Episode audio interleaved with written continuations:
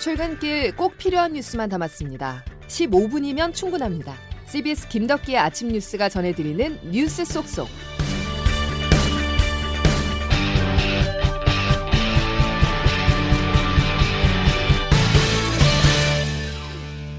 여러분 안녕하십니까? 7월 19일 김덕기 아침 뉴스입니다. 코로나19가 폭증하고 있습니다. 어젯밤 9시까지 이미 7만 명이 넘는 신규 확진자가 발생했는데요. 일주일 전과 비교하면 1.97배, 2주 전과는 4.1배에 달합니다. 전파력이 강한 변이의 영향으로 정부가 예상한 유행 정점과 규모가 더 빨라지고 커질 거란 전망입니다. 첫 소식 권혁주 기자입니다. 코로나19 재유행 속도가 빨라지고 있습니다. 어제 밤 9시 기준 전국에서 발생한 코로나19 신규 확진자는 7만 497명으로 집계돼 83일 만에 7만 명대를 돌파했습니다. 올 초 오미크론 대유행 당시처럼 신규 확진자 수가 전주 대비 정확히 두 배로 증가하는 doubling 현상이 지속되는 상황으로 신규 확진자는 일주일 전 3만 5천여 명에서 일주일 만에 정확히 7만 명대로 올라섰습니다. doubling 현상이 계속 이어질 경우 일주일 뒤인 26일에는 14만 명, 2주 뒤에는 28만 명의 확진자가 나올 수 있다는 계산이 나옵니다. 질병관리청이 여름철 재유행으로 하루 확진자가 최대 20만 명을 넘어서고 정점에 달하는 시기를 9월 중순 이후 10월 중순까지 예측했지만 정점에 도달할 수 있는 시기가 훨씬 빨라질 수 있다는 관측이 나옵니다. 기존 변이보다 전파력이 더 센 오미크론 세부계통 바이러스가 확산하는 가운데 참여연대는 어제 병의원 외래 진료비를 환자 본인이 부담하게 하고 확진자 생활 지원 대상을 축소하는 등의 정부 정책을 비과학적이라고 지적하고 전면 수정할 것을 촉구했습니다. CBS 뉴스 권혁주입니다. 확진자 수가 빠르게 늘면서 50대 이상 중장년층들은 나도 이제 백신 접종을 해야 하나 하는 생각을 하실 텐데요. 하지만 한편으로는 찜찜함도 드는 게 사실이죠. 지난 2차나 3차 때 접종을 받고 고생을 했다는 사람도 있고 코로나는 계절 독감이라는 달라진 인식도 접종을 미루게 만드는데요. 이에 대해서 정부가 대답을 내놨습니다. 손영래 중앙사고수습본부 사회전략반장입니다. 예방접종은 중증화와 사망을 예방하는 가장 효과적인 수단입니다. 미국, 호주 등 세계 각국에서도 50대 이상 성인 등을 고위험군으로 지정하고 4차 접종을 권고하고 있습니다. 어제부터 시작된 50대 백신 접종 신규 예약자는 13만 1,482명으로 전체 50대 인구의 1.52%에 그쳤습니다. 코로나와 함께 우리 경제를 위협하는 존재는 달러입니다. 수입 물가, 즉 원유처럼 100% 수입에 의존하는 원자재들의 가격이 최근 안정세를 되찾고 있지만 달러와 강세로 그 효과가 상쇄되고 있는데요.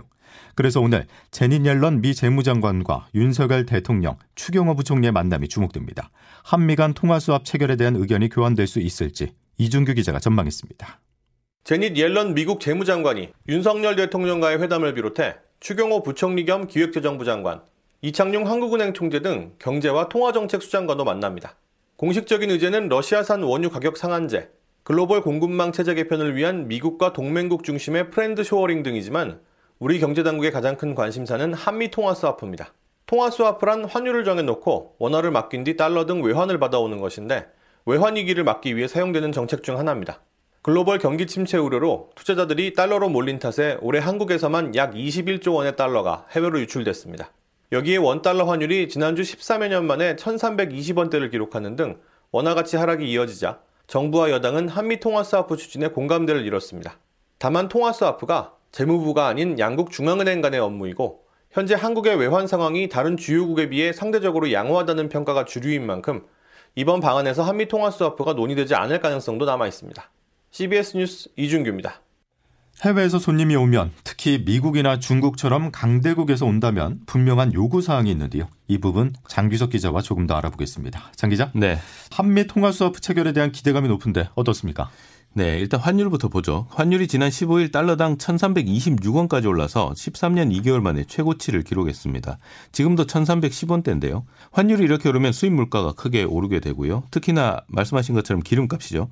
국제 유가는 떨어지고 있지만 환율이 높다 보니까 유가 하락분만큼 기름값이 안 떨어집니다. 예, 예. 이런 고환율 문제를 해소할 수 있는 가장 확실한 방법 중에 하나가 우리 원화를 주고 달러를 갖고 올 수 있는 한미 통화 스와프입니다. 실제로 2020년 3월에 한미 통화, 통화 스와프가 체결됐을 때 환율이 30원 이상 하락했고요. 2010, 2008년 10월에도 통화 스와프 체결 직후에 원달러 환율이 70원이 추락하는 등 환율을 크게 낮춘 효과가 있었습니다. 예. 그럼 이번에 통화 스와프가 체결되고 환율도 좀 안정을 되찾을 수 있을까요? 네, 일단 기대를 걸어볼 만한 부분은 지난 5월에 열렸던 한미 정상회담 내용입니다. 예. 당시에 미국은 양국이 어, 외환 시장 동향에 긴밀히 협력한다 이렇게 공개적으로 명시를 했고요. 그래서 이번에 옐런 장관이 통화 스와프라는 구체적 방안을 갖고 오지 않겠냐 이런 기대가 있습니다. 하지만 미국이 그 한 개 국가와 통화 스와프를 체결한 적이 없었다는 점, 과거 통화 스와프도 여러 나라와 함께 협정을 맺는 과정에서 우리나라가 이렇게 같이 들어가는 형태였고요. 예. 실제로 지금 고환율 상황이 금리 인상 기조로 전 세계 자금이 달러로 이동하면서 생긴 이 세계 공통 현상입니다. 그래서 우리나라에만 통화 스와프를 열어줄 명분이 지금 없다 하는 게 한계로 꼽힙니다.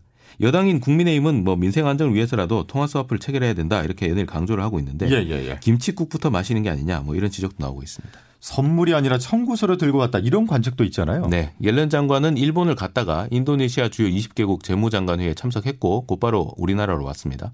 최근 옐런 장관의 행보로 짐작해 보면 우리나라에도 일단 러시아산 원유 가격 상한제 참여를 요청할 걸로 보입니다.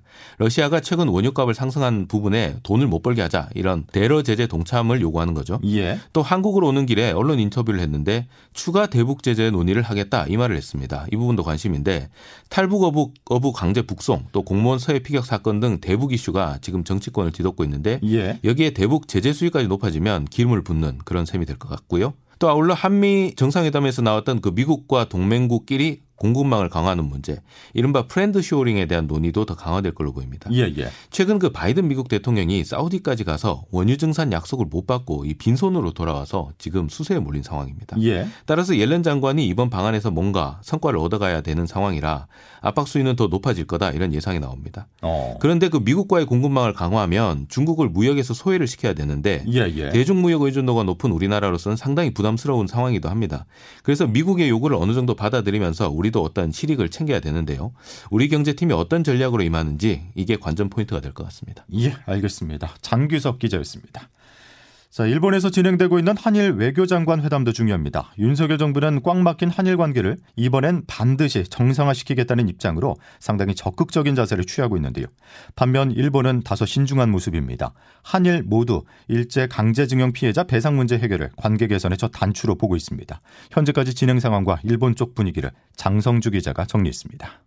박진 외교부 장관이 어제 2017년 12월 이후 4년 7개월 만에 일본에서 한일 외교장관 회담을 가졌습니다. 윤석열 대통령께서 한일 관계 개선에 대해서 강한 의지를 가지고 있다는 뜻을 전달할 핵심 의제는 일제시대 강제징용 피해자들에 대한 배상 문제. 박 장관과 하야시 요시마사 일본 외상은 한국 내 일본 기업의 자산을 현금화해선 안 된다는 인식을 공유했습니다.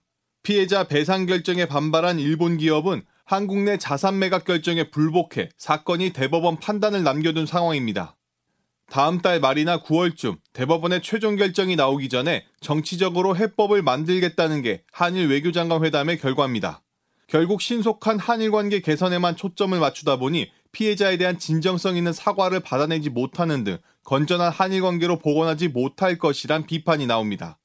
한일 군사정보보호협정, 지소미아 정상화를 대가로 수출 규제 철회를 요구했지만 아무런 답변을 받아내지 못했고 일본 내부에서는 오히려 강제징용 문제도 한국이 구체적인 방안을 내놓지 않아 문제 해결로 이어질지 불투명하다는 지적도 나옵니다. 한편 박 장관은 오늘 기시다 총리를 만나 윤석열 대통령의 한일 관계 개선 의지를 전달할 예정입니다. CBS 뉴스 장성주입니다. 국내 정치 소식으로 이어가겠습니다. 동생이 형을 향해 쓴소리를 했습니다. 서로 형 동생으로 부르며 돈독한 사이라고 강조를 했었던 국민의힘 권성동 대표 직무대행과 장재원 의원이 또다시 신경전을 벌였는데요. 사적 채용 논란이 원조 윤핵관인 두 사람의 갈등으로 옮겨붙는 모양새입니다. 조태임 기자 나와 있습니다. 조 기자. 네, 안녕하세요. 뿌리가 하나라면서 화합을 강조한 지 사흘 만에 형제 간 우애가 흔들리고 있습니다. 네, 우선 발당은 권성동 대표 직무대행 추천으로 이뤄진 대통령실 구급 채용 논란에서 시작됐는데요. 예. 논란을 키운 건권 대행이 해명하는 과정에서 내놓은 구급 가지고 뭘 그러냐, 최저임금보다 10만 원 더 받는다 등의 발언이었죠. 이와 관련해 장지원 의원이 어제 SNS를 통해 말씀이 무척 거칠다, 막중한 책임을 감당해야 하는 자리에 있다. 있다는 사실을 잊지 않길 바란다며 아주 공개적으로 아주 날카로운 지적을 했습니다. 예, 예. 어찌 보면 뭔가 상황 정리를 하는 느낌이기도 하고요. 건대행 반응 궁금한데요. 장 의원의 비판에 재반박하지 않고 수용하는 모습이었습니다. 장 의원의 지적에 대해서 겸허히 제가 수용을 하고 또 당원들의 비판에 대해서도 열린 마음으로 듣도록 하겠습니다. 두 사람의 갈등 이번이 처음은 아닌데요. 예. 앞서 당내 친윤 모임인 민들레 결성 문제나 이준석 대표 중징계 이후 지도부 공백 수습 과정 등에서 이견을 보이면서 갈등설이 나왔습니다. 지난 금요일에는 공개적으로 오찬 회동을 가지며 이 갈등설을 잠재웠었는데 불과 얼마 되지 않아 이렇게 또 각을 세우는 모습입니다. 예, 윤핵관이라 불리는 이 두 사람 왜 갈등을 빚는 거죠? 네, 윤 대통령의 최측근으로 꼽히는 두 의원 간 권력 다툼의 단면이 드러났다 이렇게 보고 있습니다. 권력 다툼. 네, 일각에서는 이번에 장 의원이 메시를 낸 것이 뭐 윤 대통령을 대변한 것이라는 해석도 나오고요. 예. 그러니까 대통령과 교감 없이 당직도 없는 의원이 이 대표 직무대행을 공개 비판하기는 힘들다는 건데요. 장 의원이 이번에 여권 내 자신의 정치적 위상을 내세운 것으로도 또 볼 수 있습니다. 예. 사적 채용 논란에 대해서 윤석열 대통령 관련 질문을 어제 받았죠. 네, 윤 대통령의 반응을 확인할 수 있는 건 이른바 도어 스태핑이라 불리는 출근길 약식 회견인데요. 예. 어제 출근길 당연히 이 질문이 나왔겠죠. 윤 대통령의 답변 한번 들어보시죠. 국정조사 요구 목소리까지 있는데 혹시 다시 인사 전반에 짚어볼 계획 있으신지요? 다른 말씀 또 없으세요? 예, 들으신 것처럼 윤 대통령은 답변을 회피하는 모습을 보였는데요. 예. 어제 도어 스태핑은 취임 후 가장 짧은 34초 만에 끝냈고요. 한 개의 질문, 탈북어민 북송 문제에 대해서 원론적인 답만 하고 자리를 떴습니다. 어. 우선은 뭐 사적 채용 논란에 대해 좀 불쾌감을 보였다고 볼 수도 있고요. 예. 최근 지지율 하락세 원인으로 이 도어 스태핑 과정에서 답변도 원인으로 꼽히면서 메시지 관리에 나섰다는 해석도 나옵니다. 예. 뭐 어쨌든 추락하는 대통령 지지율에 날개가 없어 보입니다. 네, 어제 발표된 여론조사 결과에 따르면 국정 지지도는 전주보다 또 하락하면서 30%대 초반의 지지율을 나타냈습니다. TBS 의뢰로 한국사회 여론조사 KSOI가 15일과 16일 양일간 전국 성인 1000명을 대상으로 한 조사에서 긍정평가는 32%, 전주보다 2.5%포인트 하락했고요. 예. 반면 부정평가는 63.7%로 6주째 계속 늘고 있습니다. 사실 2주 전만 해도 저희가 데드크로스 했다 그랬고 지난주는 긍정과 부정의 차가 오차 범위 밖으로 벗어났다 이렇게 보도를 했었는데 예, 예. 이제는 부정평가가 긍정평가보다 두 배 가까이 된다 이런 분석을 하고 있습니다. 어. 그러니까 지지율 하락세에 국정 운영 동력을 상실할 수 있다는 여권 위기감이 커지면서 이렇게 대통령의 약식 회견을 정비하고 메시지 관리에 나서는 모습입니다. 예, 여기까지 듣죠. 조태인 기자였습니다. 앞서 소개한 여론조사의 자세한 사항은 중앙선거 여론조사 심의위원회 홈페이지를 참조하시면 되겠습니다. 통일부가 이번에는 영상을 공개했습니다. 탈북 어민을 북송 당시의 모습으로 사진을 공개한 지 6일 만인데요. 민주당은 통일부를 비판했습니다. 통일부는 남북 대화를 더 진전시키고 남과 북의 협력을 더 증진하는 역할을 해야 되는 거 아닌가요? 왜 남북의 좀 더 갈등을 고조시키는 일에 앞장서는지 통일부가 전 정부의 북송 강제 이미지를 극대화하려는 거 아니냐 하는 해석이 나옵니다. 보도에 김영준 기자입니다. 통일부가 국회와 언론에 공개한 3년 전 탈북어민 북송 당시 영상에 녹음된 소리입니다. 이 영상은 통일부 직원이 개인적으로 찍었다가 최근에 존재한다는 사실이 파악됐는데 국회 등 요청에 따라 법리 검토를 거쳐 공개하게 됐다는 게 통일부 설명입니다. 어민 2명 가운데 1명은 군사분 계선까지 가기 직전에 몸을 숙이는 등 자해하는 것으로 보이는 모습이 포착됐고 경찰 특공대 등이 일으켜 세워 북한에 인계하는 모습도 담겼습니다. 다른 어민 한 명은 별다른 저항 없이 걸어가 스스로 군사분 계선을 넘어갔습니다. 다만 두 사람이 소리를 지르거나 강하게 저항하는 음성이나 장면은 포착되지 않았습니다. 최근 통일부는 북송이 정당하다고 주장했던 3년 전 입장을 뒤집고 북송 판단에 아쉬움이 있다고 밝혔습니다. 이어 북송 장면을 찍은 사진을 공개했고 이번에는 동영상까지 공개한 겁니다. CBS 뉴스 김영준입니다. 이제 기상청 연결해 오늘 날씨 알아보겠습니다. 김수진 기상 리포터. 네, 기상청입니다. 예, 오늘 다시 더위가 찾아온다고 하는데 장마는 끝이 난 겁니까? 네, 현재 장마 전선은 제주 남쪽 먼 해상으로 물러나 있어서 오늘 내일은 다시 장마가 소강 상태를 보이겠습니다만 이번 주 목요일에 다시 북상해서 충청 이남 지역에 영향을 주겠고요. 또 주말과 주일 사이에도 전국 대부분 지역에 또다시 장맛비가 내릴 것으로 보이기 때문에 아직 장마가 끝났다고 보시기는 어렵겠습니다. 이런 가운데 오늘은 장맛비가 쉬어가는 대신에 다시 30도를 웃도는 무더위가 찾아오겠는데요. 오늘 대구의 한낮 기온이 34도까지 치솟겠고 춘천 32도, 서울 대전 부산, 광주 31도의 분포로 특히 어제 비가 내렸던 남부지방은 오늘 어제보다 많게는 10도가량 기온이 크게 올라서 한층 더 덥겠습니다. 그리고 대기가 무척 불안정해지면서 오늘 오후에는 경기 북동부, 강원 내륙 산지, 경북 북동 산지를 중심으로 5에서 20mm 안팎의 소나기가 내리는 곳 있겠고요. 오늘 아침까지는 전북 동부와 경북 남부, 경남 북서부 내륙, 제주를 중심으로 5mm 미만의 비가 이어지는 곳이 있겠습니다. 날씨였습니다. 무더위가 본격적으로 시작되면서 식중독 사례가 잇따라서 발생하고 있습니다. 음식물 보관과 섭취에 각별히 주의를 하셔야 되겠습니다. 자, 화요일 김덕기 아침 뉴스는 여기까지입니다. 내일 다시 뵙죠. 고맙습니다.